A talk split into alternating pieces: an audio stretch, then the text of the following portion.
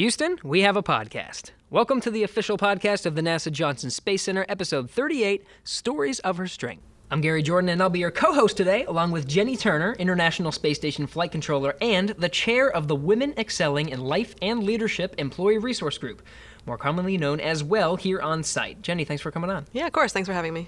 So, Jenny, tell us more about these employee resource groups and their purpose, and then the one that you chair, WELL. Yeah, so employee resource groups are here at JSC to help promote inclusion and innovation. So there's nine total. Uh, they focus on the experiences of different racial backgrounds, age, human systems integration, veterans, the LGBT community, employees with disabilities and caregivers, and gender, for well in particular. Um, so at JSC and everywhere really, the diverse experiences, backgrounds, and skills that we bring to work every day are really, I think, what makes us so competitive and successful. So we really want to work to highlight that aspect of our community and just provide that resource for people in those groups as well as allies. Uh, so for Well in particular, uh, we are focused on promoting and supporting women at JSC. We provide mentoring opportunities so that women in management and entry to mid-level employees can connect. Uh, we do some outreach with the committee, uh, sorry, the community, uh, especially when it comes to girls in STEM. And uh, we also have professional development luncheons with all sorts of topics that uh, just also include personal development. Um, of course, being the women's group, we do tackle some harder subjects uh, that are sometimes uncomfortable, but our intent is always, you know, never to accuse, but just to make aware and kind of provide that forum for issues that affect us and the ones we love. Uh, recently, especially with today's climate, we've also worked with our employee assistance program counselors here to provide a safe space for discussion on harassment in the workplace um, and just provide resources for victims and witnesses.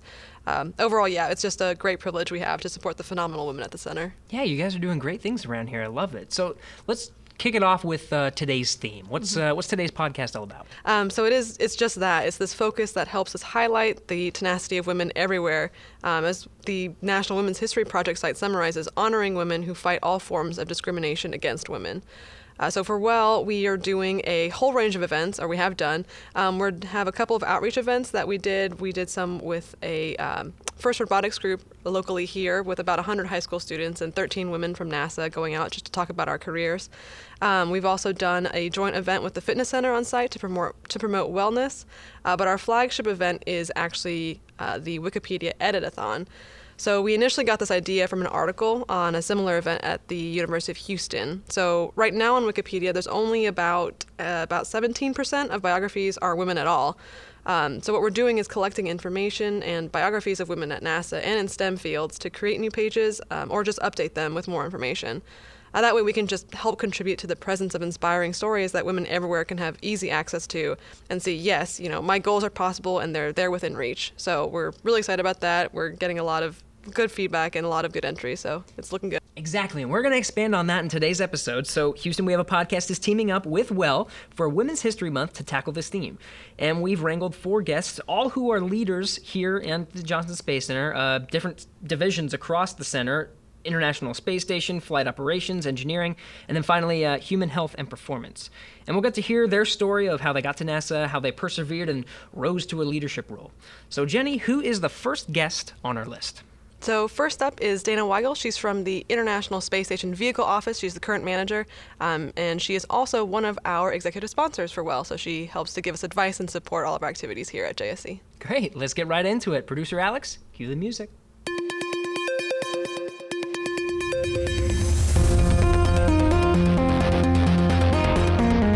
minus five seconds and counting. Mark flights are correct. Here she goes. Houston, we have a podcast.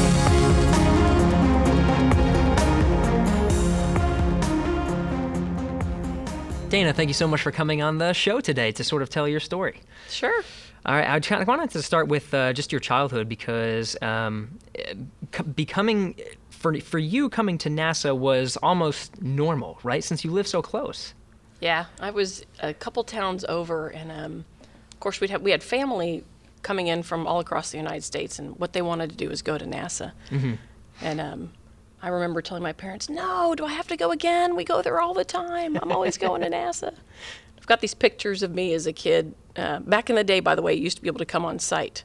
So there wasn't a Space Center Houston. You just came directly to NASA. Oh, there was no gates or anything. Nope, completely wow. open. You could wander around kind of wherever you wanted.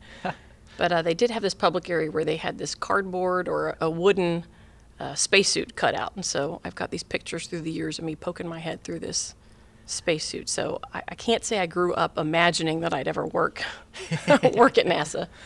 Maybe it was more subtle. Maybe it was because you were here. It was just sort of ingrained in your childhood that oh, maybe this is something I want to do. Maybe so. It was familiar for sure. I'll say that. So then, what got you? In, was it maybe coming here that got you interested in STEM, or was it was it parental influence that got you interested in like a technology, science, math, anything like that? You know, both my parents are uh, biochemists, and my grandfather was Oh. a, a chemical engineer, and he's really the one who introduced me to engineering. Talked to me about what it was. He was influential in starting early chapters of a Society of Women Engineers, SWE. So he talked to me about that, and I thought, hey, this is something uh, a female could do. I could go do this. So I, I went off to go become a mechanical engineer, and then I was heading down a path to, to go design prosthetics. So I thought I'd be a mechanical engineer and then go be a doctor and then go work in a clinic and do something related to designing legs or whatnot. After I graduated, I started taking night classes um, to finish all of the biologies and all the things I hadn't had as an engineer that I would need to do the MCAT. And I met a biomedical engineer who worked at NASA. She worked in mission control and she talked about her job. And I thought, wow, that sounds pretty interesting. Huh, biomedical, mission control. Yeah, yeah. So I decided, you know, I got a few more years, or maybe two more years, I think, of night classes I had to take to qualify for uh, med school. Why don't I see if I can work at NASA while I'm doing that? So I applied and I became a contractor with uh, Barrios Technology, working in uh, Mission Operations Directorate, is what it was called at the time. And uh, ended up with a job doing extravehicular activity EVA, the spacesuits, the same suits I poked my head through, you know, for, for years as a kid. Ah, coming full circle. Yeah, and then I fell in love with it and decided, why am I trying to go be a physician? I'll just stay here and be a flight controller and work for NASA. Did you end up finishing those two years, or did you say, ah, no, NASA's for me? I finished the classes. All I did not take the MCAT. By then, I was hooked. Oh, really? Decided to stay. Yeah. So, what were you doing in spacesuits specifically? What were you working on? So, uh, in mission operations, there were there were kind of two functions. One was being an instructor, so I would teach crew and teach other flight controllers about the spacesuit, and then I also worked in mission control and was very fortunate. I got to work shuttle missions, Hubble missions, and space station missions as an EVA flight controller. Oh, so okay, when you heard, oh, flight eh, flight controlling, uh, sitting in mission control, that sounds pretty cool. That's that's exactly what you pursued. You pursued sitting in mission control. I did All right. I did, and it was very cool. What sorts of uh, challenges did you have to get before you can sit in the in the uh, main room?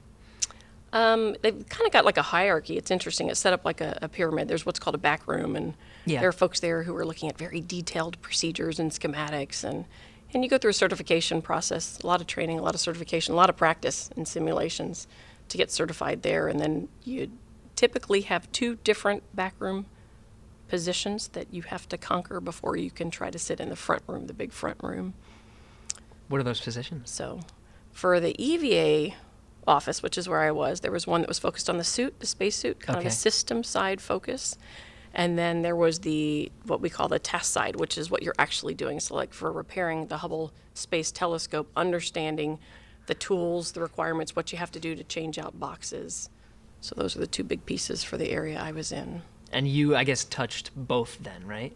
I did. All right. What uh, did you actually get to work on? Some of the, I guess, beyond the procedures. Were you um, working on the hardware at all, or or was it uh, was it mainly mission control based? That's a good question. So I think one of the unique things about the area I was in with EVA, because it's such a, uh, it requires such a, a physical skill to do the job. We did spend a lot of time, a couple years before the mission, doing development runs in the uh, neutral buoyancy lab to help figure out what types of tools would be needed, what types of, you know, crew aids, for example, and then depending upon who we were doing the work with Station Program or Hubble, you'd go work with providers to, to help design and help, you know, figure out what you needed for the mission. Okay, so you were doing a little bit of both. Did you get to actually suit up and go in the neutral buoyancy laboratory? Anything cool like that? I did. Oh, awesome. You know, I am, I am uh, height challenged, and so I'm actually on the smaller end of the, the scale. So many years ago, they were entertaining having a,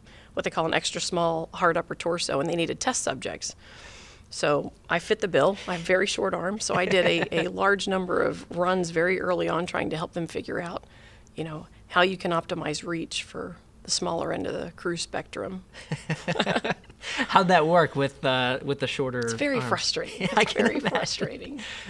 What was some of the more uh, uncomfortable parts of it? Was it was it the chest area where you could, I guess, with shorter arms trying to reach in front of you, or was it maybe the pressure that was that was causing uh, maybe some strain on your fingers or something? You know, it, it's both. The reaching in front of you, getting two hands in front of you on a work site was difficult, but also the way the vehicle is built, there's a certain handrail spacing that is designed in.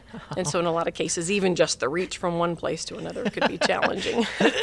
yes. And you don't want to let go. You don't want to let go. That's, That's key. right. That's right. Well, you're tethered, so you got that, but still, Yes, it's you yes. definitely want to hang on to both with both hands. So then, uh, wh- where'd your path take you then? Was it? Um, I know you became a flight director, but was it was it immediately there, or were there some extra steps? Let's see, in 2004, I became a civil servant. So that was probably maybe eight or nine years I, I had done the job. And then a year after that, in 2005, I applied to be a flight director. And um, I was selected. That was the first specialist discipline that had ever been selected to become a flight director. Special. So that means EVA then, right? Yeah, I mean, historically, the flight director office had pulled from disciplines who are what we call core disciplines, things like uh, life support system or thermal, someone who's there all the time, 24 7, tons of hours in mission control, tons of time. They understand the spacecraft, they interact, you know, with all the other major kind of uh, infrastructure systems. Whereas a specialist is someone who comes in just for a certain activity like robotics or EVA. You come in to prep the spacesuits, you do the spacewalk, and then you leave. So you have more limited time in, in mission control. Yeah. So I get okay. So they wanted someone to lead mission control who was sort of used to being there all the time and knew how things worked all the time. It was the comfort zone. That's Yeah. just what had been done before. Mm-hmm. And so this, I think, in their mind, was a little bit of a gamble. You know, there, there wasn't as much direct opportunity to watch a specialist on console and see how they perform. You get many, many more opportunities with someone who's there all the time. So how'd you sell it? You being in a specialist discipline, how'd you sell it? Like, yes, I am. I'm the person you want to be in this flight director class. You know that that's interesting because the interview, um, I thought it would kind of be a generic vanilla interview, but it was very customized to how am I going to compensate for coming in as a specialist. Every question was related to compensation for coming from EVA as a discipline and in a specialist area. So we talked a lot about that, and um, you know, anyone who can lead or has a certain set of capabilities, you can apply that in any number of different areas, right? So knowledge is only one piece of the puzzle. You know, coming in with a certain set of knowledge is it only get you so far, right? So what you're really looking for is the rest of the adaptable skill set that someone has. So So how'd you build those skill sets then over time, over your time as an EVA? The skill sets to show that you were a leader, that you could that you could lead the flight control team. I, I had a handful of unique opportunities. One was after um, after the Columbia accident. I became the overall lead for operations for trying to figure out how we'd repair the shuttle's thermal protective system. So I ended up with a pretty large team, maybe I don't know, 15 or so uh, people in, in my area, and we were working, of course, with engineering and safety and other directorates too, trying to figure out how to solve that. So I was fortunate in that I was involved in you know something that was was pretty uh, complex and had more you know in-depth kind of leadership responsibilities. I'm sure you sort of said that in the interviews. No, I'm, yeah. I'm very used to leading teams for very important important things like that. So then so then once you were once you were sitting in the seat, I'm sure it wasn't just all right. Now you're accepted. Let's uh, lead the teams, please. I'm sure you still had some struggles. Yeah, I think the first year that I was in the office um, was a challenge for the management team. They didn't know they didn't know if they should just assign me the normal things they would assign someone else who had a uh, core kind of discipline background. So they did a number of odd things like customizing assignments and trying to, to keep it close to the EVA realm. It was actually quite frustrating. I was treated differently than the rest of my class of, of nine. We were a class of nine. So I actually thought at one point, should I quit? Should I leave? Are they not ready for this?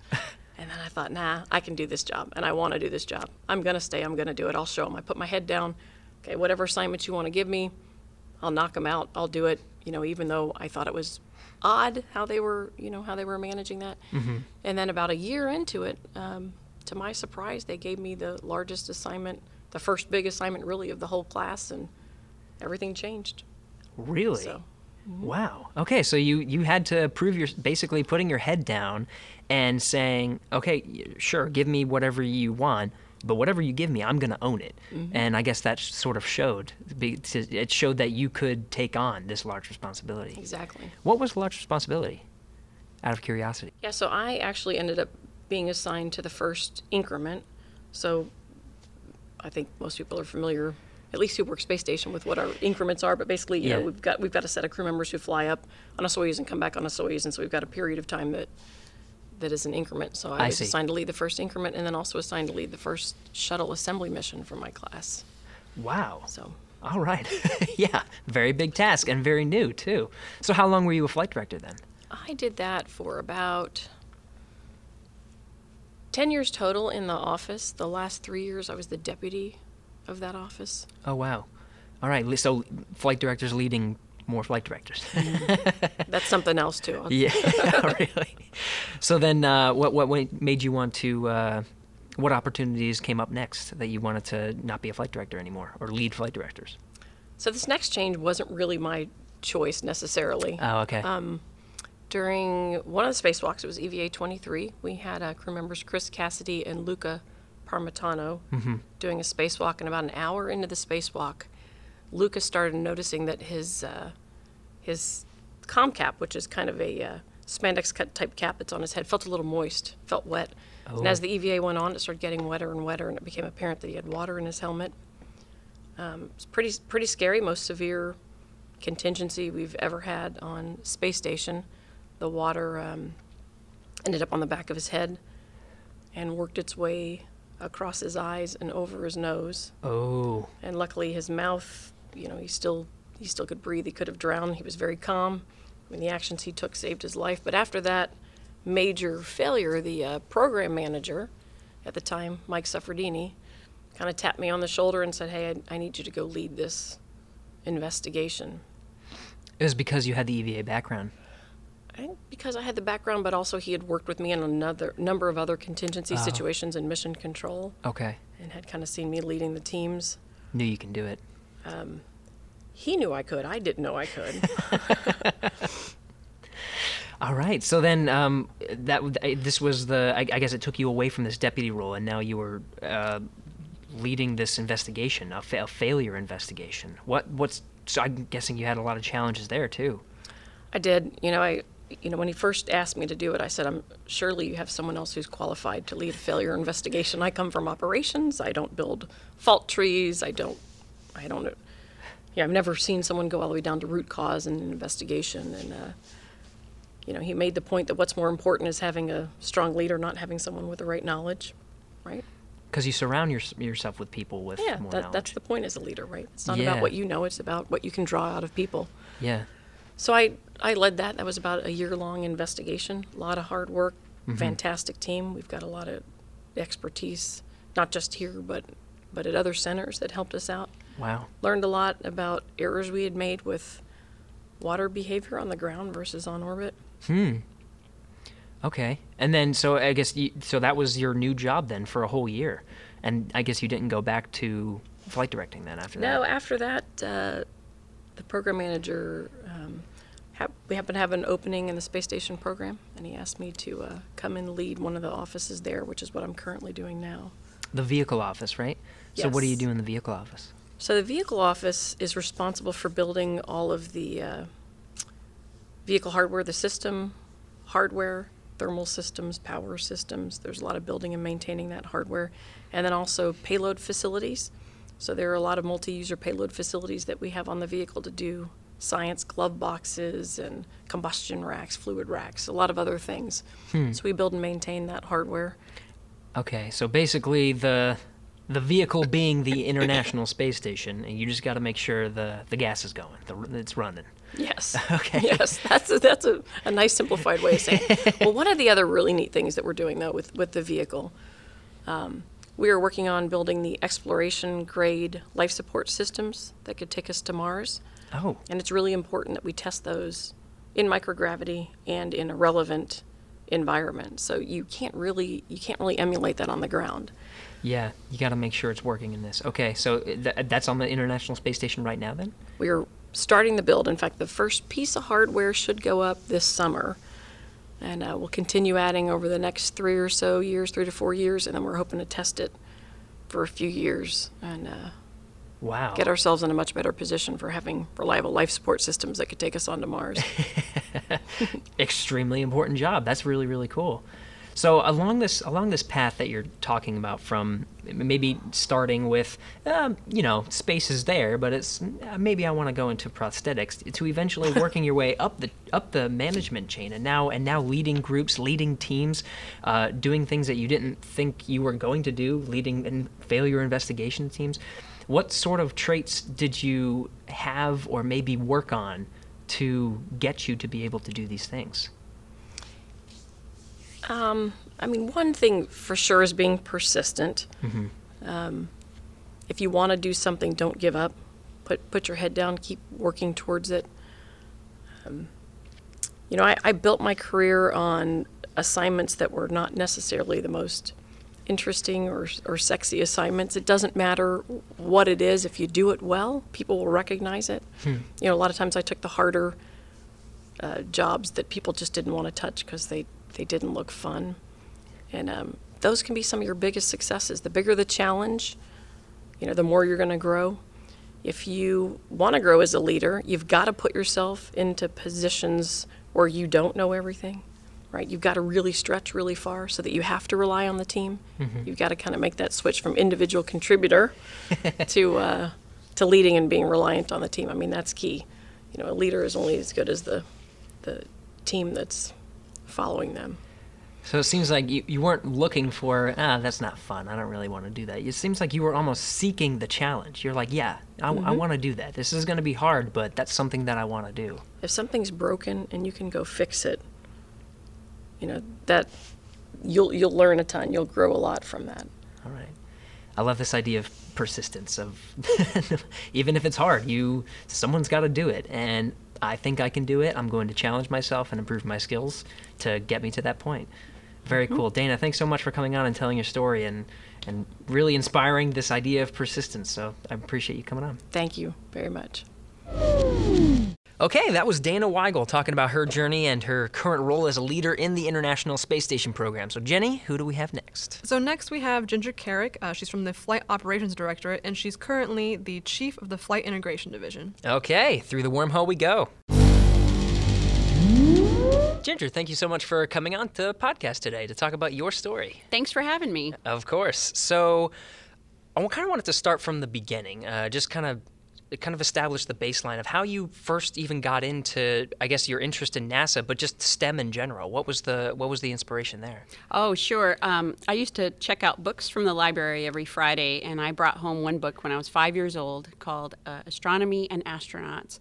And I read that book cover to cover and uh, proudly uh, went into the living room and proclaimed to my parents that, yea, verily, I know what I needed to do for the rest of my life, and I, I absolutely needed to be an astronaut.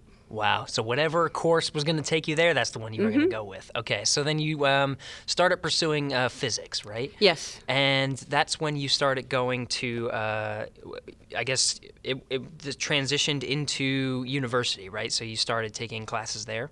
Yes. Um, you know, early on in childhood, we didn't have honors classes, and so my mom would meet with each one of my teachers and tell them that Ginger was special.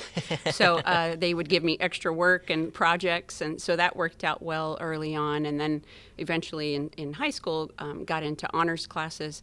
And uh, then I zeroed in on um, I wanted to major in physics, uh, so I, I started off at the University of Texas El Paso in physics, and then eventually transferred to Texas Tech. Okay. Did you did you um, was it was it this goal that you had in the back of your mind that really helped you to kind of excel? Because you were you graduated in the second of your class in high school, right? Yes, yes. Yeah. Um, by one one thousandth of a point. Not that I carry that with me to this day, but um, yeah, it was it was the goal, but it was also my upbringing. Um, uh, when I my dad died when I was 11 years old, and my mom explained to me that I was not going to be able to go to college unless I had scholarships.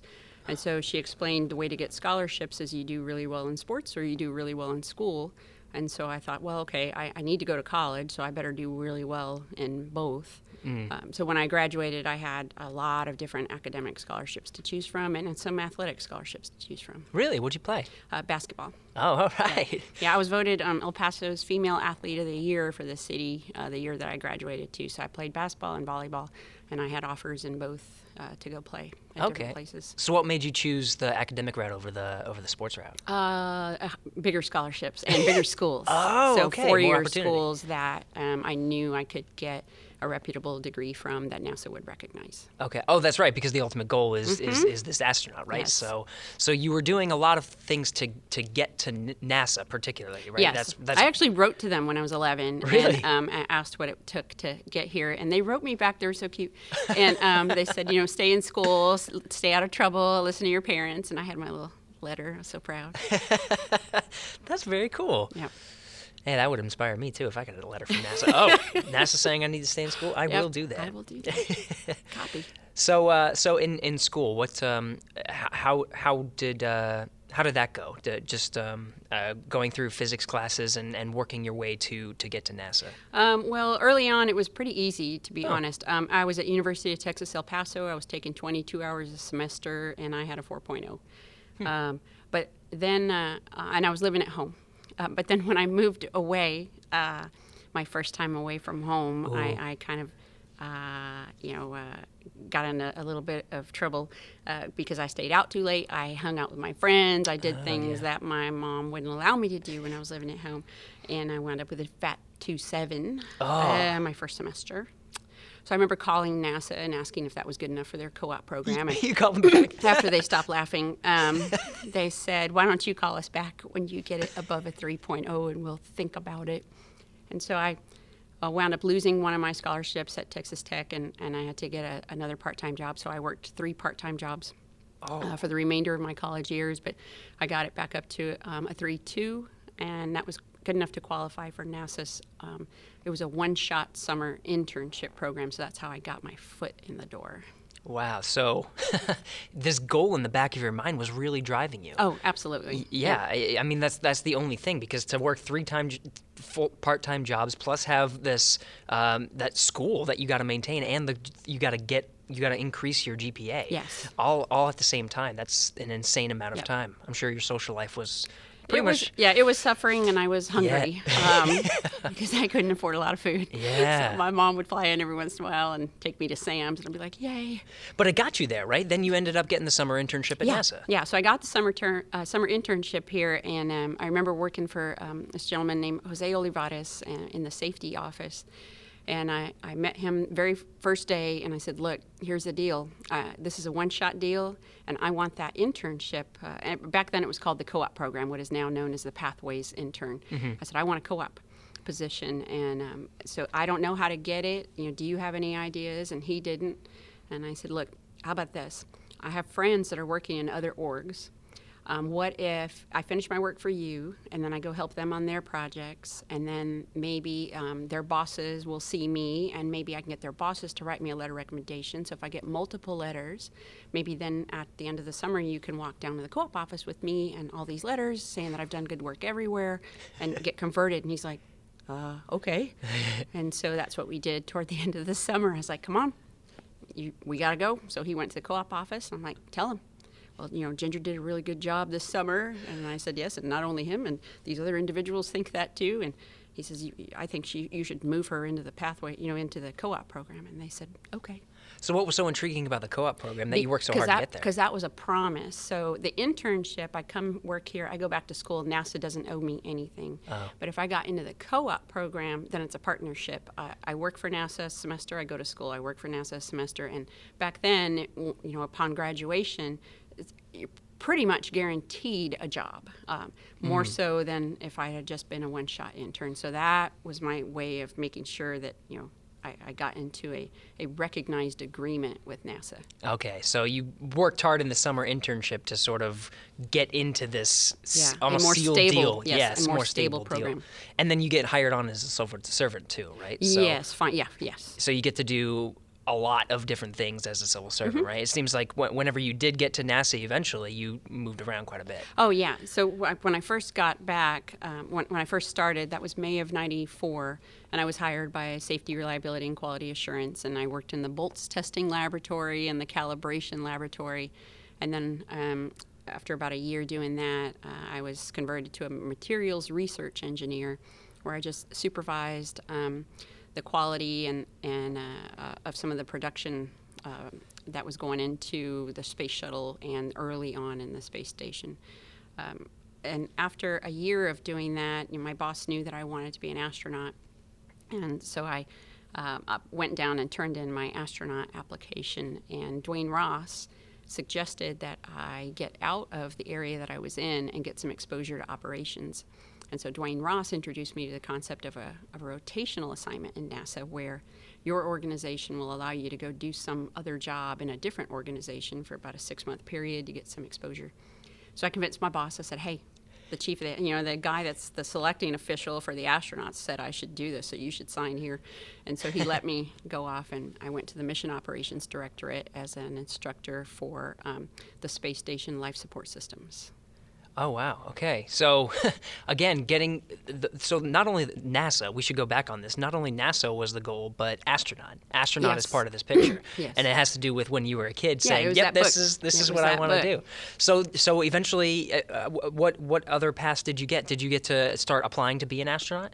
Um, yeah, well, that was the that was the uh, story that I was telling you there. So I, Yeah, I, yeah. I um, in order to be uh, to apply to be an astronaut, you need a master's degree and one year of technical experience. Ah, okay. So when I hired on at NASA in '94, in May of '94, by May of '95, I had my one year and I filled out that app. Oh. Um, and it just so happened they were having a selection that year. Huh.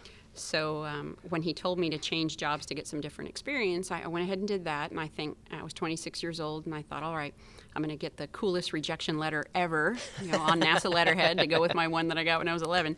And um, but it didn't happen that way. So I got a call uh, right around you know, October, November, I guess, uh, from Duane, and he said, "Hey, we we received 3,000 applications this year, and we are choosing to interview 120, and you are one of the 120." Whoa. So yeah, that was my thought exactly. so uh, I, you know, I just about lost my mind, and um, so I was ready because Yes. back then the interviews were one week long. Uh, So the actual roundtable talk part of the interview was only an hour, but they had physical tests, psychological tests, and um, um, the uh, medical tests that you had to go through for the whole week. But I, I was ready to rock those out. Um, and I wound up uh, um, getting my interview was scheduled in December of 1995. Okay. And then what happened? Uh, well, during the interview, um, they did a scan of my lower abdomen with an ultrasound, saw something, asked me to come back in for an x ray, saw something, and asked me to come back in for a CT scan. And on the CT scan, um, it was clear that I there were white six white dots on one side and seven white dots on another. I had kidney stones, um, and I I'd never passed one, so I didn't even know that I had them. Um, but what I did know is that year NASA was instituting a new medical disqualification that if your body showed the capacity to form a single stone, it is a lifetime disqualification from consideration as an astronaut. Wow. So the, just the medical you you know you had the qualifications, but this medical thing Yes. stopped it in its tracks. Wow. Yeah. So then what happened? I'm sure you were devastated. Oh, I was. Yeah, I was dead inside. I, I don't remember the last day of that interview week. I remember being at home crying all day Saturday, all day Sunday. I didn't go to work Monday, and I was contemplating quitting NASA altogether. And um, Duane Ross called me Monday afternoon, and he's like, "Hey, I heard you weren't at work today." I'm like, man, that whole Big Brother thing really does. He doesn't even work in my building. How does he know that? they know everything. But so he called me, and I and I said, no, I, I couldn't bring myself to go to work. And he says, how are you? And I lost it. I'm like, how do you think I am? My life is over. And and so it was just this horrible response that was coming out of my mouth, and I. Like I took a step back and heard myself, and I thought, "Golly, what a wuss!" um, that is not me. You know, when I was 11, I mentioned my dad died. I watched him die right in front of me. Oh. And so I'm thinking, okay, this little 11 year old girl that watched her dad die right in front of her and picked herself up and managed to get to where she is today is now going to be defeated by a little, you know, a few kidney stones. And I'm like, oh, no, I am not having that. So you hung up the phone and I'm like, all right, this is one of the worst things that has ever happened to me. I will acknowledge that. Um, but like when my dad died, there is nothing I can do about it. And I did ask. I'm like, hey, my mom has two perfectly good kidneys. We can swap these bad boys out and pretend that not. Yeah, and they're like, uh, no, you weirdo. Um, so I, uh, I just said, look, there's absolutely nothing I can do. So I have to get past this. Um, and and I at the time I was teaching astronauts, and I thought, wow, this is a cool job. So maybe maybe I am 26 years old and I don't know everything. And maybe there are other job opportunities here that are going to be equally as rewarding or more rewarding than I ever imagined. So, but to get myself out of that bed, I said, all right, I'm going to go to work and I'm going to say that I can't go into space, but as an instructor for the astronauts, I can teach the astronauts a little something. So, in an indirect way, a little part of me would be going up with each one of those. And okay, yeah, I can sell that to myself. And I said I sell it to myself because I woke up every morning crying, crying and wanting to quit. Um, so I'd sell myself the story, and I would go to work. And then I'd start having a little bit of fun. And I'm like, oh, wait, I'm supposed to be depressed. I can't have fun.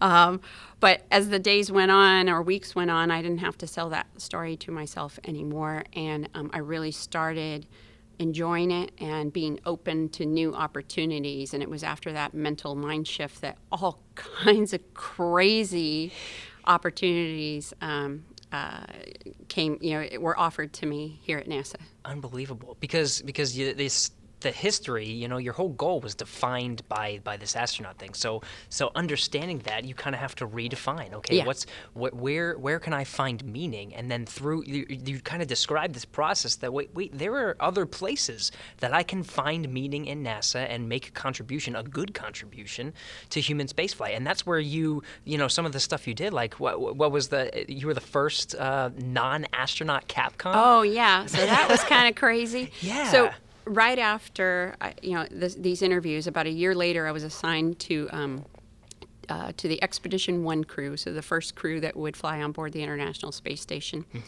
And uh, I was assigned as a Russian training integration instructor was the title, but big picture is uh, they were getting the majority of their training in Russia, about 70 percent, um, and about 30 percent in the U.S. And because I was assigned directly to them, I went wherever they went.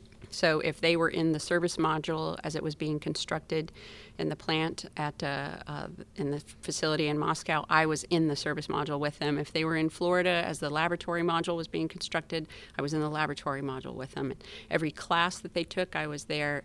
And so in a in a weird way, I got my astronaut training. Oh, and yeah. so uh, I did that for four years. And then after they flew, and I came back here and moved back to the U.S., I was really living in Russia for the majority of those four years. I talked to Randy Stone, who was head of the Mission Operations Directorate at the time, and I'm like, I have a very unique skill set now, and I want to be able to contribute. You know, where do you think would be the best spot for me? I'm looking at existing jobs, and it doesn't seem like it maximizes it. And so he kind of leaned back in his chair and he's like, Well, have you ever thought about being a Capcom?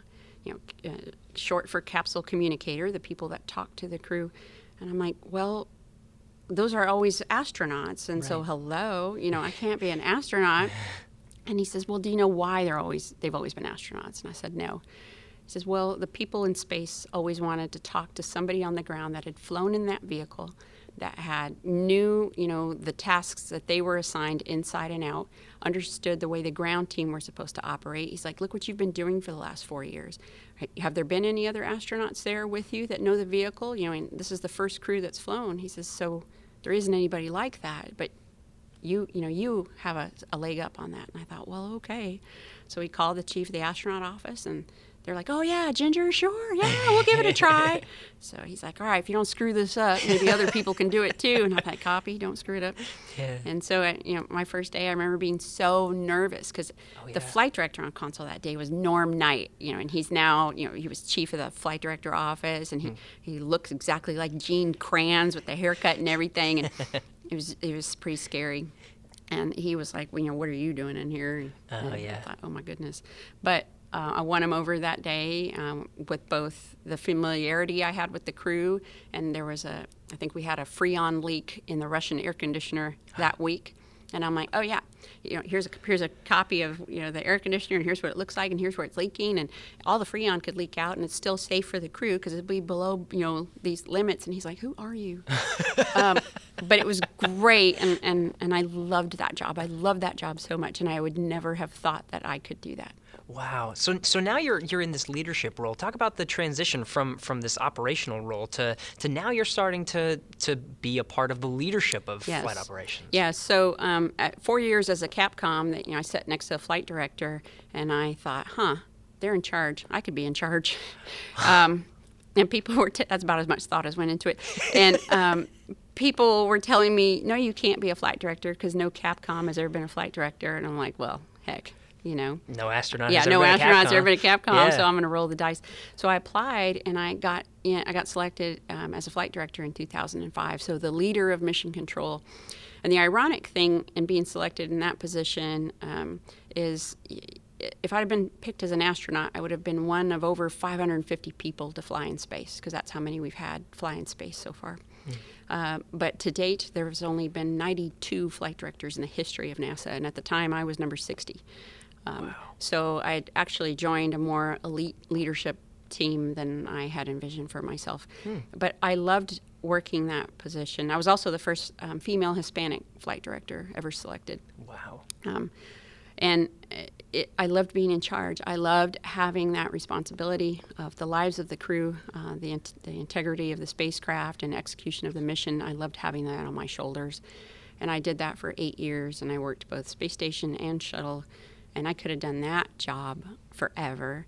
um, and, but my boss came in and uh, pretended to, to to ask me a question, um, but it was really a reassignment in disguise. And he asked me to join his uh, management team um, up with the Mission Operations Directorate, initially managing um, the budget, um, the people, so budget of roughly $200 million and um, about 1,100 people that contributed to um, the International Space Station success in the Mission Operations Directorate. Do you think it's a it's a place that maybe you not necessarily envisioned yourself ending up, but you're happy in? Oh, each job is like the coolest job ever. Every time I get a new job, I'm like, all right, all right, nothing could be better. Oh, wait, okay, now I have a new job, and this actually is better than the last job.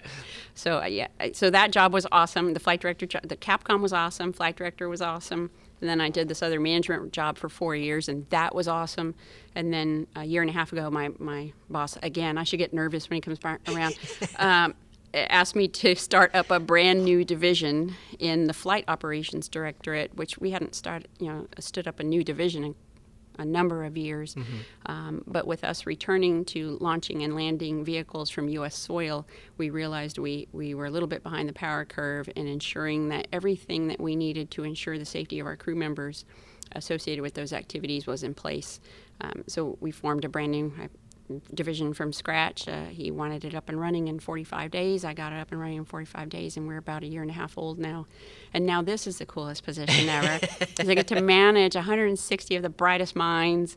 Um, I, I, I have. I'm responsible for operations safety. Um, of all these brand new vehicles that they're building, um, the training on the vehicles, the hardware inspections, the software testing, and I, I just I love it. Um, Wow. I just I, I, really appreciate the fact that despite setbacks and despite not meeting these original goals that you set for yourself earlier in your life, you can still find meaning and you can still contribute in a big way that makes you happy. Yeah, I think a lot of people just fall into the pit of despair. Yeah. And while it's fine to, you know, uh, to spend a few days in there mourning the loss of a dream you had, uh, y- you need to pick yourself back up out of that um, because there are, you know, we don't always know everything. Mm-hmm. There are other things that we have not considered that could bring us great joy. And I am a living example of that. Well, I wanted to end so so the theme of this episode is nevertheless she persisted, and it, and it has to do with this idea that maybe there are setbacks, maybe there are obstacles along the way. Do you have a piece of advice that you want to give to, maybe to women trying to do exactly what you're doing, maybe achieve a goal and and, and trying to push through uh, despite many setbacks? Some kind of piece of advice that we can walk away Oh, with. sure. You know, for each case that you're confronted with, ask yourself if there's something under your control that you can do. So, like with the examples that I had, you know, with my dad dying, no. with the kidney stones, no. But there were other, ca- you know, encounters that I had. You know, a teacher who told me that um, little girls shouldn't study science. You know, when I was 13, and I could have just said, "Oh, okay," and just withdrawn from the class instead of, you know, what is your problem, dude? I love science. Yeah. And um, so there are times in your life, so you just need to ask yourself that question. And if there is something you can do, do it and get creative. Um, some people sometimes there won't be a process for it. Like there wasn't a process for how I could uh, turn my summer internship into a permanent co-op position, but invent one. And if you're passionate enough about what you want to do, you will find that. But if you find yourself in a case where there is nothing you can do, you know, allow yourself that time to mourn that loss. That is human nature. That is normal. Um, but don't get stuck there. So whether it's asking for help for friend, from friends or family, pick yourself back up and dust yourself off and look around and see if there is something else out there for you. Wow. Ginger, your passion, your passion for what you do is extremely inspiring. Thank you so much for coming on today. Uh, thank you very much. And that was Ginger Kerrick talking about her journey to her current role as the leader in, as one of the leaders actually in flight operations. So Jenny, who do we have next? So up next we have Julie Kramer White. She's the Deputy Director of Engineering for all of Johnson Space Center. Okay, getting a little dizzy flying through these wormholes, but let's do it anyway. Producer Alex, bring us through. Julie, thanks so much for coming on the podcast today to talk about your story and kind of how you are now one of the leaders in engineering, right? Yeah, it's my pleasure. It's great to be here. Thanks for having me. Fantastic. I kind of wanted to start with your your inspiration for getting into this field, STEM. You said that you may, you didn't really have a lot of, I guess, engineering influencers, but you ended up in engineering. Right. Yeah, I, I grew up in the Midwest. I grew up in Indiana. Um, didn't have any engineers in my family. Uh, but sort of a product of the 1970s push to put um, match up women who had aptitudes in science and math to sci- to STEM type fields. And of course, we didn't call it that then. Yeah. But um, but that's essentially what it was. And so I, I was very good at math um, and had a definitely had a mechanical aptitude. And the teacher saw that and they started saying things to me like, "Well, gee, you ought to go into medicine or you ought to go into engineering. This thing engineering that I really didn't know." Too much about what it was. Um, medicine didn't really interest me, too gory. So, so I decided to start to understand more about engineering. Um, luckily, growing up in Indiana, Purdue was a local school for me. It was a local option. So, in state tuition, a couple hours from home. You know, mom would do my laundry on the weekends. Yeah. So um, I wound up pursuing a, an engineering uh, degree at Purdue, kind of not really knowing what that really meant uh, in terms of connection to NASA. But um, I knew really early from high school that if I was going to go into engineering, I wasn't just going to go into engineering. I wanted to go work at NASA. Shuttle was starting, uh, you know, in the 80s, and so I saw a shuttle program start up. And I thought, wow, what a great way to do engineering would be to work at NASA. So that's what I had decided when I was in high school, what I wanted to do. So I guess it was watching some of the shuttle launches, and were you, a, I guess, a Trekkie at that point? I too? was, was Oh, definitely yeah. a Trekkie. I was a really hardcore, old school Star Trek, not this new stuff. Um, you know, the old school Star Trek. Scotty, big fan. You know. Oh, yeah. James Doohan fan club. Yeah, I was that nerdy. Um, and uh, so yeah, I was a big, big Star Trek fan. Cool. So is I guess this uh, these sequence of events, this influence in the shuttle mission and and the Trekkiness, and then the going to Purdue, which ultimately had a great NASA connection, kind of led you to I guess when did you start thinking, okay, now's the time to apply to NASA? Yeah, it did. It sort of stumbled in, actually. It's kind of embarrassing to admit now in retrospect, but kind of growing up in Indiana, I really didn't appreciate the connection. Um, that Purdue had to NASA. I mean, Oh, obviously, really? I went to Purdue. Uh, I studied in Grissom Hall. That probably should have clued me in. um, you know, given the first man that walked on the moon was from Purdue. You know, those things, those connections, I probably should have made. But Yeah. um, I really didn't go at it that way. I mean, I, I wound up um, at Purdue uh, through a combination of circumstances. Really glad I did. Um, wound up in the co-op program because when I started expressing to my professors an interest in working at NASA, they said, "Hey, you got to check out this co-op thing. You'll you'll love it, right?" So you go off and you work some, and then you go to school and work. And so I wound up hiring in um, as a you at Purdue you do five co-op terms, so I hired in as a freshman, um, and so came here as a co-op literally having had only three semesters of college, you know, basically my first couple classes in calculus and my first class in physics, and they sent me to NASA. Okay, now build the spaceship. Yeah, so go, build a spaceship. So um, that that certainly led to its own combination of interesting circumstances. But when so when they assigned me to my first assignment, and the there was a lot of old Apollo engineers that worked in the group that I was in, and one of my favorite stories is, is the first office they assigned me to uh, was three uh, three Apollo guys, and one of them his his favorite thing to do to co-ops I know now what is to um, drop a bunch of differential equation books on their desk and tell them this is what they need to know to work at NASA. And of course, I'd had two classes in calculus, so it was horrible. Oh wow. Horrible, horrible. I went home and I cried. I did cry. I went home. I called my mom. It was just awful.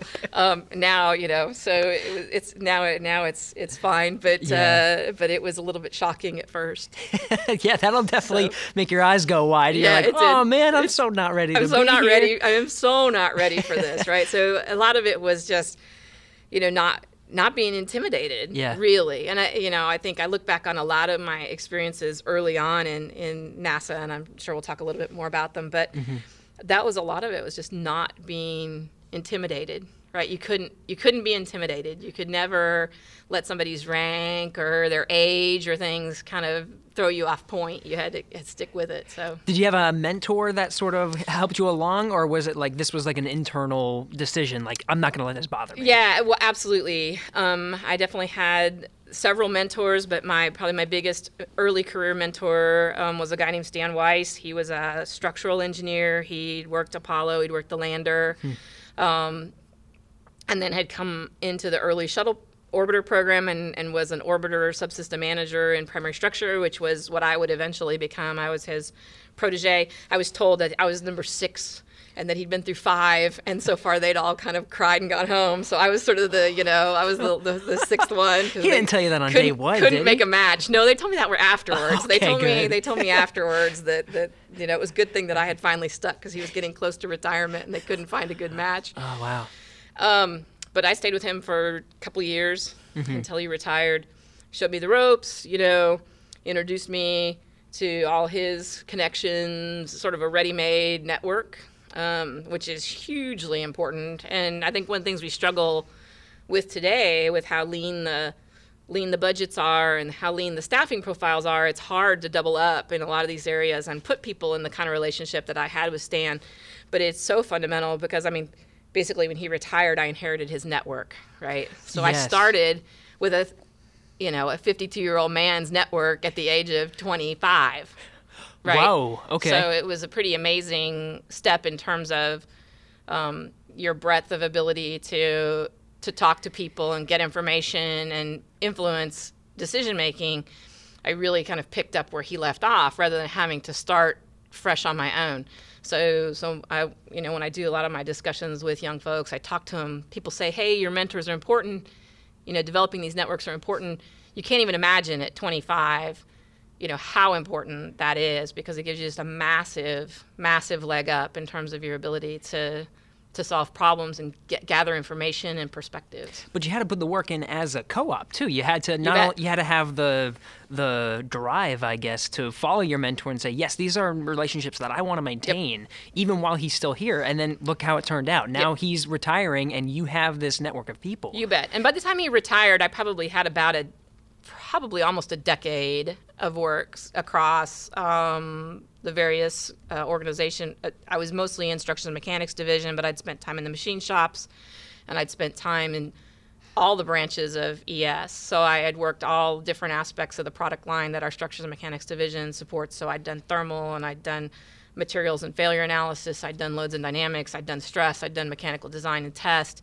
So I'd done all those things and then spent, you know, again, several years with him before he retired. You kind of have to have you have to have the domain knowledge first, right. right? And then and then be able to have the network to apply that domain knowledge, right? Yeah. Right, So, so- how did these how did these elements sort of come together to really test your knowledge in order to eventually move up the ladder? Right. So there have been a couple sort of seminal events in my career. Um, once I had worked my way up through structural mechanics division and was ready to start working out broader uh, I, I sort of joke that all failures are ultimately structures and materials related, other than software. So, um, and so as a structures and materials guy with a materials background and a failure analysis background, I, I did a lot of cross division work. I worked with our power and propulsion group in, in engine failures. I worked with our mechanical systems folks in mechanism failures. And so I got a chance to kind of branch out and apply some of these things, um, mostly on orbiter, Okay. um, but on a shuttle orbiter.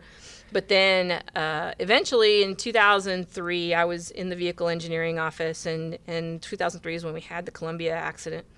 And I, I just happened to be um, in the right place at the right time. Uh, it's sort of it's odd to attribute that sort of saying to something that's such a tragedy for the NASA family, but for me professionally, um, I was able to bring together my background in structures because I'd grown up with the orbiters. I knew each one sort of intimately from a structures perspective. I could have told you by looking at the primary structure which orbiter you were talking about and history about that particular vehicle.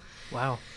So I had a very strong background in the primary structure, specifically in the wings, which were my one of my areas of, of the vehicle. I had a failure analysis background. I had a materials background.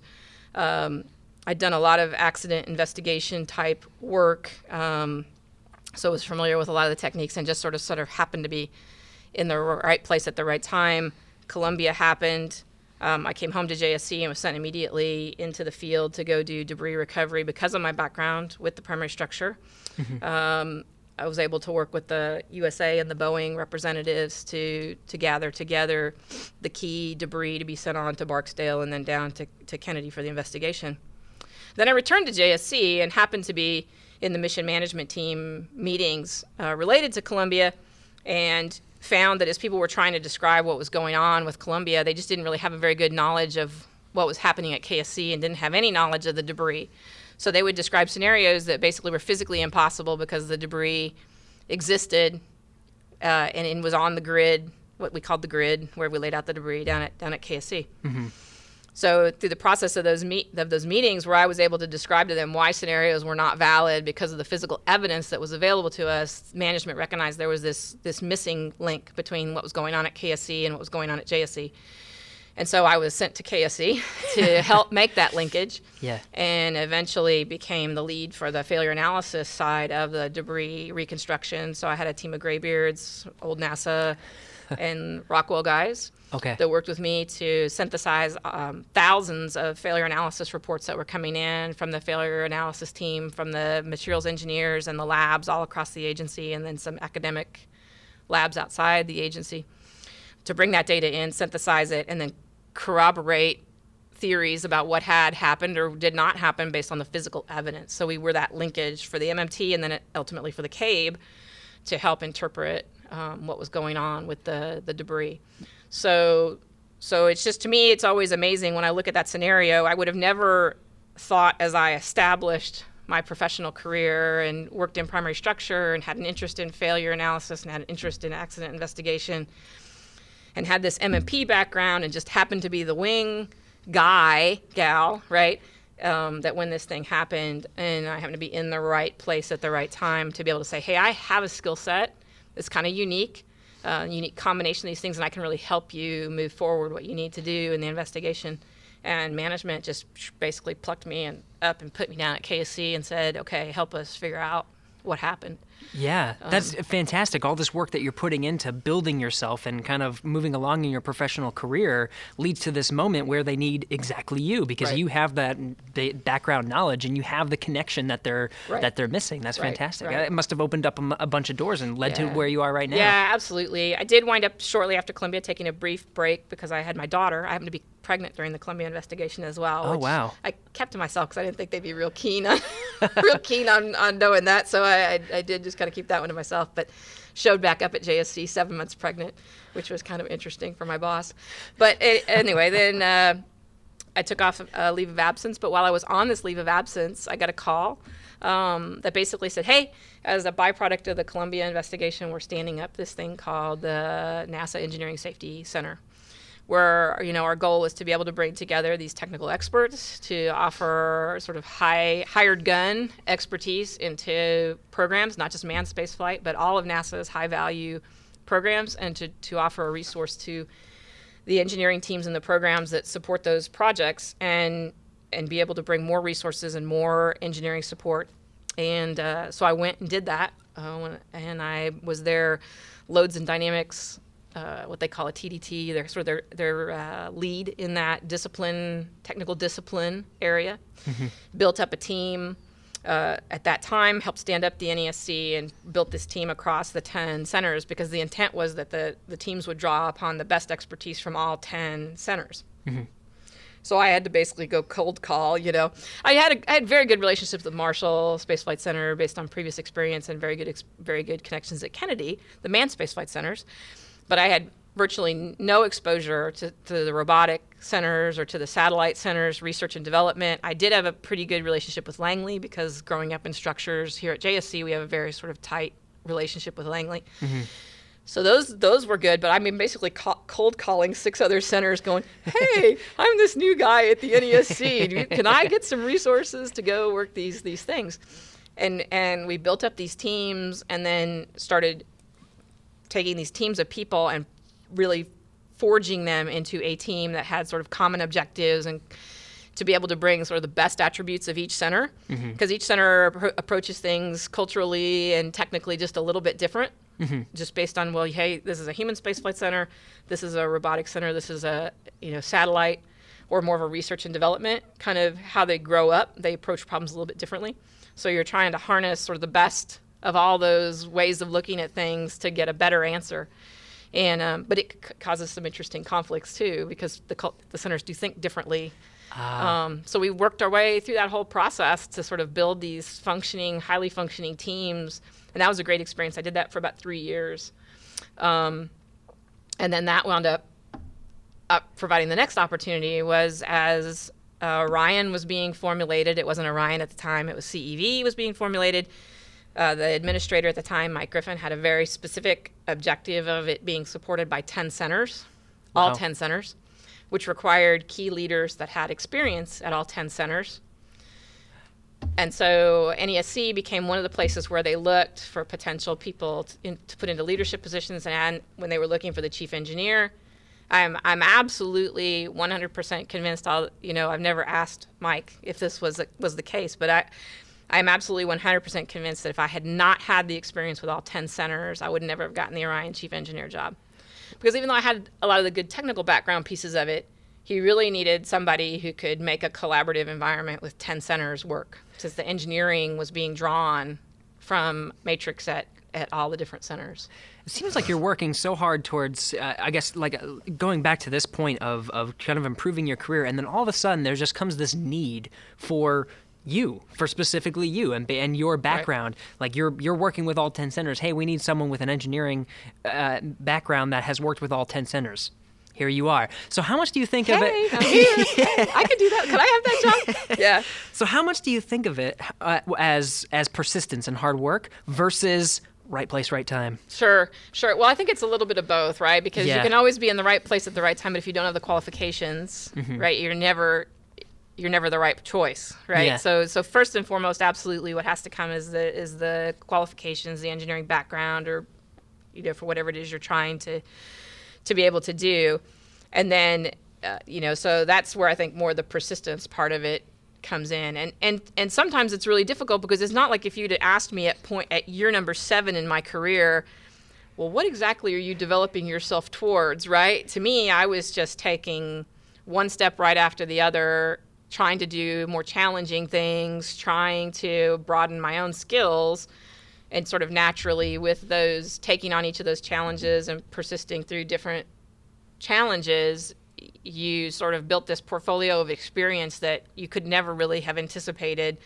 Wow, okay, I'm going to show up at this point on the timeline and I'm going to be just the right person that can fill that need. But I think it does happen that way more often than, than people think. If you really prepare yourself, you know, uh, that it tends to happen that way. So, if you had to leave our listeners with just a piece of advice to to sort of get to whatever goal that you're trying to do, it sounds like this was it was a goal to just try to uh, advance your career. I guess would be the ultimate goal. What what was the thing that was driving you uh, along that way? Right. So I, I think you know every I think every well, I won't say every engineer. I think I think a lot of engineers enter the engineering field sort of seeing a chief engineer function as sort of a pinnacle of that career. It's where it, it's sort of recognized as wow, this is what I would like to be uh, when I grow up. Um, you know, some people aspire to program management. Some people apply, uh, um, aspire to um, to flight directors or astronauts, right? But sort of in the engineering field, you kind of look at that job and you go, wow, that. If you're a chief engineer, somebody thinks you must know like a lot about engineering and a lot about systems engineering and a lot about um, dealing with teams, which were all things I was interested in and had sort of worked on my career. So I was kind of climbing, climbing towards that, climbing towards that end goal. Um, and so just in the you know in the process it, it can take just a lot of persistence and sticking with it it's funny you know, that you would say persistence because when i talk out in universities or even in grade schools I, that's probably the thing i talk most to students about. It's not i mean i don't consider myself the world's best engineer. I mean i'm a, I'm a good engineer. I'm a, I'm a solid academic background. Purdue was great. I've got great life experience but I have a ton of subject matter experts that worked with me on Orion and propped up every decision we made in Orion. Mm-hmm. I was never the best pyro guy or the best structures guy or the best engine guy, right? I had these a lot of really good experts, but I had great team skills, right? To be able to solicit from them, you know, the information they need, to be able to advocate for them. Um, and so so for me to be a chief engineer was sort of the to be able to exercise those aspects of the job sort of the soft skills of the job and so when i talk to people at the grade school college level i say you know hey your your fundamental expertise is absolutely important that's where you've got to start but these other soft skills right the the teamwork the being able to work in teams um, being able to communicate right? People talk in school about how important communication is but it's really no joke right? I think honestly the difference between people that wind up in um, leadership positions and people that wind up being subject matter experts there are places for both. Um, but when you're the one that's advocating for that broader team you know your communication skills are absolutely imperative because if you screw up on there's somebody else that's feeding you all the right technical data, right? I mean, that's their jobs. They're feeding you the right lines, but if you screw it up in the delivery, right, it can really make a difference on how the decision is made. So I always felt like it was my job to make sure I could extract that data and synthesize it, right, and be able to provide it in a in a way that program managers could make decisions. Um, so there's just so many different aspects to the job, and so much of it has to do with just just flat out persistence, right? Just flat out, you don't give up. You just keep at it, and you keep at it, and you keep at it, and you keep at it. Um, and and that's sort of uh, in Orion. That was always a buzzword, right? We've been you know, been at it for a while. I know, you know. So I, I mean, I was there for 11 and a half years. Actually, was recently um, uh, moved up into the engineering directorate uh, management. So now I'm Yeah. now I'm, now I'm deputy director up in engineering, but. I was in Orion for 11 years. That's persistence right there. so, um, but you know, watched Orion go through um, really hard times or through a cancellation, sort of trough with a, a quote unquote cancellation, and then a, a resurrection as MPCV, and, and then through the fir- first flight test and getting ready now for the second flight test. So, it takes a lot of persistence to hang in with some of these long term human spaceflight programs that can last decades. So, Definitely. yeah. Yeah, I can definitely s- sense your passion for it, though, and that's that's much appreciated. It's really inspiring to hear your story. So, Julie, thank you so much for coming on Great, and my just pleasure. telling your story. Thank Yeah. you. And that was Julie Kramer White talking about her journey to her current role as a leader in engineering. So, one more to go, Jenny. Who do we have as our last guest? All right, last but not least is Kathy Koerner. Uh, she's the director of Human Health and Performance, and as a special shout out from Well, she was our one of our executive sponsors um, for the past two years. Uh, so we're really excited to hear her story. Oh, very cool. All right, let's go to that talk with Kathy. Alex, let's do the thing. Kathy, thank you so much for coming on the podcast today. Glad to be here. Let's start from the very beginning. Where did uh, where does your story begin? So, goodness. Um, so, when I was in school, um, I was really good in science and math. And um, so, my father uh, strongly encouraged me to get into engineering. And so, I went to the University of Illinois. I um, ended up with an aeronautical and astronautical engineering degree. Did um, undergrad work, and then I had a professor who said, "Hey, you should you should consider grad school." I did grad school, got a master's degree, and Um, somewhere along the way, space became something that I was very interested in, and I got an opportunity to intern with a company um, that to learn more about space stuff and to do some work for them, um, and eventually ended up working at JPL. I actually started my um, sort of sort of NASA career because they're a NASA center at the Jet Propulsion Laboratory in California, doing uh, lunar Mars missions was there for a little while and then came here to the Johnson Space Center and um, was hired right away into mission operations. So, what is now flight operations, originally when I got here was called mission operations. I did shuttle flight control for many years. I was a, um, a propulsion expert, that's my background. And then, after spending um, several years doing that and working my th- way through certifications and working lots and lots and lots of shuttle missions, um, over 50 of them actually in my career. I ended up uh, with the privilege of becoming a flight director. So I spent seven years as a flight director for both Space Shuttle and um, International Space Station. Got my opportunity to do both of those when um, the Columbia accident happened. My portion of the investigation was completed as a shuttle flight director and I had an opportunity to train and become an ISS flight director, so I got to do that as well. So I have been here at the Johnson Space Center um, for over 25 years. Um, most of my background is in operations.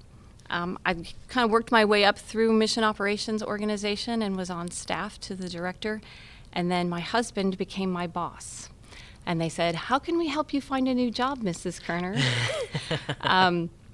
which actually was really great. And it's one of the things that I like to encourage people about. If you get in a situation where you um, have to step out of your comfort zone, because mission operations clearly was my comfort zone, take advantage of that. Um, and, and try something new and different, which is what I did. I ended up going to the Space Station Program Office, and I worked in the Space Station Program Office for seven years in varying roles um, and having different responsibilities. Most of them having to do um, with the International Space Station as a vehicle or with the visiting vehicles that approach the International Space Station. And then um, after doing that for a while, I had I was really traveling a lot, and I had some kids um, that were at an age where they were very active. And so I thought, I don't want to do this job where I have to travel every other week. I want to be more available to my children. And so I was looking for other opportunities, and someone tapped me on the shoulder and said, Hey, you should consider the Hu- uh, Human Health and Performance Directorate. They're looking for a deputy director. Maybe you should go there. Um, which is, again, completely outside of my comfort zone because I didn't have any background in anything medical. Um, and that my perception of the organization was that it was strictly a medical organization, and I was wrong about that perception. Um, the H- Human Health and Performance Directorate does medical, but it also does human performance related activities, which has an engineering flair to it. So um, I was fortunate enough to have been selected as the deputy, and then a year later to be um, given the opportunity to be the director of the Human Health and Performance Directorate. How about that? So, I mean, if you were being considered as deputy director for HHP, you when you said you were in the uh, International Space Station program, kind of moving around, Mm-hmm. that's when you started kind of moving up. Because obviously, to be considered as a deputy director, you have to have some level of management experience. I did, yeah. Um, I, I, when I went to the um, space station program, and actually, if you looked at it from a an org chart perspective, it actually looked like it took a couple steps backwards because I went from being um, on a director staff to being a deputy division chief, so to speak. So down several layers in the organization or in a different organization. Um, but that really gave me the opportunity to um, rely on on different skills, on my management skills and my leadership skills. It gave me an opportunity to go back and to be a supervisor and to help develop other people and i really get a lot of um, joy out of doing that for people I enjoy developing individuals helping them reach their goals i get tremendous joy from just seeing them be successful um, and so the opportunities that I had in the space station program really set me up for being um, at a director level in um, and, and on senior staff here at, at the Johnson Space Center.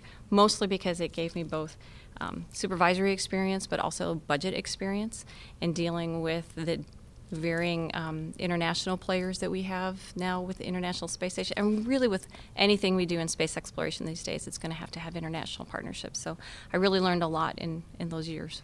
Do you find that managing people is something that you just found you were kind of naturally good at? You just kind of got thrown into the world and you're like, huh, this is something that I really like. Or was it something that maybe through your engineering experience you sort of maybe maybe learned from mentors or, or developed those skills throughout that process? I think it was it was probably a little bit of both. I had some amazing mentors um, throughout my career who really told me, in no uncertain terms, that the limitations that I put on myself was really self-imposed. Right, that I really could do things that.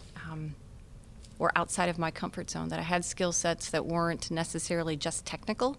And that's something when you grow up in a technical organization is really hard to see sometimes in yourself. Um, and then I, you know, poured a lot into the people around me and learning from them, and that paid off when it came to trying to figure out what I liked and what I what resonated with me. It's important to sort of go for things that you think are something that interests you too, but it also has this level of sort of developing your skills. I'm finding myself doing it right now because it's so easy to kind of fall back and say, ah, I like this. This is my comfort zone. I'm very knowledgeable in this specific area. If I go outside, I don't, you know, it's gonna be make me uncomfortable and I'm gonna feel weird and it's not my thing. Yeah, So it's how actually do you push yourself? it's actually um, harder for women than it is for men. Actually, there are studies that show that um, for a woman to apply for a position, for instance, they have to feel like they have 90 or more percent of the skills required to execute that position. Whereas men, if they are in the 20 to 30 percent range, they think, yeah, I could probably stretch and maybe do that, and they're more likely to actually apply for jobs than women are. And so one of the things I like to encourage women to do, especially the ones that I mentor, is to really try something new and different. Mm-hmm. You don't know necessarily what your capabilities are outside of your comfort zone. None of us really have a, a good self awareness when it comes to that. And you might find that doing something different actually helps you develop skills that you maybe don't even have today. So that that that statistic actually is is pretty reflective of of a com- certain level of comfort. They say, mm-hmm. you said that women typically won't apply unless they have 90% of the skills. That there's a level of comfort with that. Oh, Right. this is something that I'm You very bet. familiar with that already. But it's what what do you have to do to sort of push yourself and say, "Hey, maybe I only have 30% of the skills, but I think I should try this." Yeah, it's it's really it's just that. It's really you have to push yourself. You have to say, mm. you know what, it's okay if I fail, and and that's sometimes a hard thing, especially for we as, as women and as a mom, right? You don't you never want to fail. You always want to do everything. You want to make sure your family is well taken care of, your spouse is well taken care of, your your hou- household is taken care of, and oh by the way, work and all your employees are taken care of, right? It's it's that sort of um, super mom mentality, right? Um, but but in truth, it's okay to fail. It's okay to try something and learn from that because it's really not a failure if you learn from the experience. Is it more is it more accepting to think of that just based on like a retrospective view to say, oh, you know what, I have failed so many times. Looking back, that actually helped me.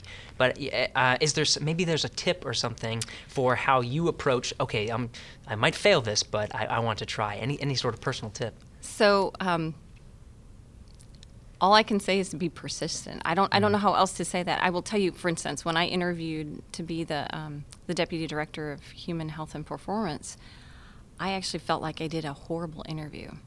It came at a time frame when um, I was in the middle of actually working a Russian rocket investigation, so my mind was distracted on doing other things, and I kind of wedged this interview in the midst of other activities going on. And I told him, "Hey, I'm sorry, I'm distracted, and here's why I'm distracted, and but I'm going to do my best to keep you on track with your interview schedule. So I'll I'll do this interview." I'd done so poorly in the interview that I actually prepared a speech, a conciliatory speech saying, Thank you so much for considering me for this opportunity. I would love some feedback. I had this whole speech. So when I was offered the job, I was dumbfounded. I didn't know what to say because I really didn't think I had, had gotten the job. I didn't think I had done well enough in the interview. So I would, you know, go back to say, really, as an individual, I'm probably my worst critic, and sometimes that limits me, and I have to get over that. And having mentors who helped me to think that way, to think, get over that, you're limiting yourself, that has really helped push me out of my comfort zone and try things that I never would have tried before. Somebody with a basically a propulsion background, a rocket scientist in charge of a health and medical organization is not typical. And the reason it's not typical is because I I was pushed, and I pushed myself outside my comfort zone. It is. It's. It's got to be that persistence, right? Because even through the discomfort, through all of that, you just push anyway. Mm-hmm. And even though you're like unsure and you're uncomfortable, it's it's through that pushing that you kind of get to where you want to be. And is it is it fair to say that this is where you want to be? That this is this was absolutely your love goal? it. Absolutely, Yeah. I love it. And and what I love about it is the people, right? The the organization is a fantastic organization. We have a variety of work, and we I like to tell people we put the human in human spaceflight. Hmm. Right, we're the organization that makes sure that they are sustained, that they're successful, and that their performance meets the requirements of the programs and that's exciting to me. That puts us right on the edge of everything that, that we do here at JSC and everything that we do at NASA. It's exciting. Yeah, I love this uh, theme of, of persistence too, and just kind of pushing through. I, wanted to go back to uh, you, you gave like a nice uh, snapshot of your biography in, in the beginning, but uh, the first couple moments of of your interest in STEM and the influence from your dad to get into it, but then also this this inspiration to say, hey, space. Uh, uh, how did you, how did that happen? Was that was that push something that it, you wanted to do in the first place, and maybe your dad helped you? Well, so it was kind of, you know, I grew up in, in the 1960s, right, when space was really cool. I remember watching, you know, Apollo 11. I remember thinking, well, that's really cool, but why is everybody so excited about this? Of course we can do something like this. We just have to put our minds to it, right? Um, and so all through my education, I really, my, I was pushed more um, from a, a discipline standpoint um, to just ex- excel and to do well. I never really knew that I could have a career in anything space related. It- That I grew up in a suburb of Chicago. There's not a space business anywhere close by, right? Um, and so for me, it was when I went to college. I actually started out in chemical engineering. That was my major because it was the hardest curriculum to get into at the University of Illinois, and it was the easiest to transfer out of. And so I knew that it was something, if I could get into that, I could do anything. And I did. But then after a while, it really didn't interest me. I had a friend who was um, in Aero, and, and they said, hey, come sit in on some of our classes and see what you think. Maybe this would be something that interests you. And it was only then that I really felt like, oh, I could actually do this for, like, this could be a career for me. I could be involved in space stuff and not be an astronaut, right? I mean, that's what everybody said. Oh, I want to be an astronaut. I really never wanted to be an astronaut. the idea of leaving planet Earth just didn't. In, it was very intimidating to me. But the idea of being involved in that kind of an adventure was very exciting. And so it really wasn't until I was in college that I knew that that was even a possibility for a career. So, what kinds of challenges did you have in college? I'm sure. I'm sure being in a woman in engineering, you had certain challenges you had to go through. Yeah, especially yeah in that in that time frame. Um, my I was only one of four women in my graduating class. Oh wow. Um, oh, in the for, whole graduating for, class. for Aero, the Oh, year that I graduated. Okay. Yeah, because there just weren't that many people going into aeronautical engineering at the time. of a class of how many? Oh goodness, I don't remember. I'm sorry. Is it It's a been couple long- hundred or is it like It- tens? No, it's in the hundreds. Yeah. Oh wow. Oh, four Um, in the. Uh, wow. Okay. Yes. So, but um, it, it never dawned on me that that was that was odd. I think because I was in a lot, I had a lot of guy friends. I was in classrooms with lots of men. It did that never occurred to me that that was unique. In fact, um, early in my flight control career, when I was a, a propulsion officer, there was a, a shift, a, sh- a shuttle handover. So a handover is when you've got two teams of flight controllers. One is handing over to the other team, and um, so two full teams of flight controllers during a shuttle mission, and someone pointed out to me that I was the only woman in the room, which is very different than it is today. But at the time, I was the only woman, and I thought, so, because it, didn't dawn on me that that was unique, but somebody else saw that as unique because at the time, right. There weren't that many women in engineering disciplines, and there certainly weren't that many women working in mission control. Um, since then, that's changed dramatically. If you look at a flight control team now, it's probably half women, which is fantastic. I yeah. love seeing that. So then, how about the your journey to the become a flight controller? I'm sure that was pretty challenging too because it was so abnormal. Uh, well, so when I when I came here to the Johnson Space Center, I was hired into a flight control position. So that I don't know that was, that was so much of a journey. Okay. Um, but then becoming a flight director again was, Yeah. and at that level was um, I was somebody that I enjoyed being a flight controller. In fact, I initially didn't apply to be a flight director. And then I, um, Wayne Hale, actually, of all people, suggested, you should consider applying. And I said, well, why? He said, because you should consider applying. He was one of those folks that kind of pushed me outside my comfort zone. Um, and I applied, and I was, like I said, fortunate to be selected in the class of 2000. Um, Annette Hasbrook was um, the other woman who was selected. And when we were selected, there were only, prior to us being selected, there had only been three other women who had actually been flight directors in the history of the American spaceflight program. Incredible. Yeah, pretty pretty amazing. So we feel we felt very fortunate. Do you think it was that idea of persistence that really made Wayne Hale want to say you you should be the person to apply, or was it other characteristics that really stuck it? I stuck out? suspect he um, saw some other things in me too. Uh-huh. He saw l- leadership qualities in me that maybe I didn't recognize in myself, um, and he saw that I both had the technical discipline, but also could lead and manage a team of, of various people. Mm-hmm. Because at the time I was actually a group lead, and so I had a number of people working for me. Um, so he saw things a- a- in me that I n- maybe didn't see in myself, and later has and still continues to this day to be a mentor of mine. Oh, incredible. Yeah. All right. Well, look at where you are now. Now Yeah. you're now you're director of, of an entire division. So that's, that's Directorate, but yeah. Uh, yeah, directorate. That's right. So uh, awesome, Kathy. Thank you so much for coming on and kind of sharing your story. Glad to be here. Thanks so much for having me. Of course. Well, Jenny, that wraps up our guest for this episode. Thanks so much for helping to get these incredible women and leaders at NASA on the podcast today. My pleasure. Um, thanks so much for having us and for teaming up with us to do this. Uh, really excited to get these incredible role models out, even for myself personally. I know, and many women are in the center, so I'm glad that we can highlight some of those stories today. Definitely. Even talking to them, it's just like, wow. It's just like I love that idea of perseverance and this this whole theme just coming together. So I'm glad we, we can team up for this. So usually at the end we do some uh, places you can go to get more information uh, about NASA. So I'll just kind of start with uh, the Johnson Space Center since Whale is a part of it, right? So nasa.gov/johnson. You can learn everything that's going on here, and then also on Facebook, Twitter, and Instagram you can look for the NASA Johnson Space Center accounts. And then Jenny, you follow those accounts, right? Of course, who Okay, wouldn't? good. Uh, someone, if, you, if you're here, you have to follow. Right, those honestly. okay, but if you're if you're listening to this, you can use the hashtag NASA on one of those accounts.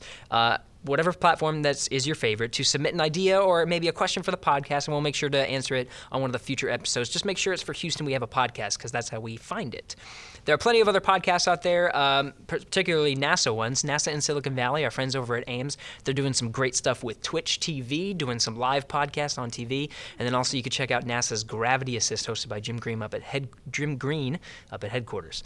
So this podcast was recorded in march 2018 thanks to alex perryman kelly humphreys and jessica voss and chris davis over at well and of course to you jenny uh, for coming on to help put this together and thanks to all of our guests for coming on the show Dana Weigel, Ginger Kerrick, Julie Kramer White, and Kathy Koerner.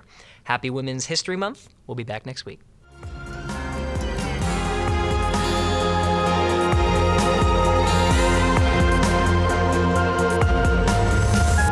Houston, go ahead. Stop of the space shuttle. Roger, zero J, and I feel Shuttle has cleared the tower. Became a peace for all mankind. actually a huge honor to break a record like this. Not because Never. Welcome to space.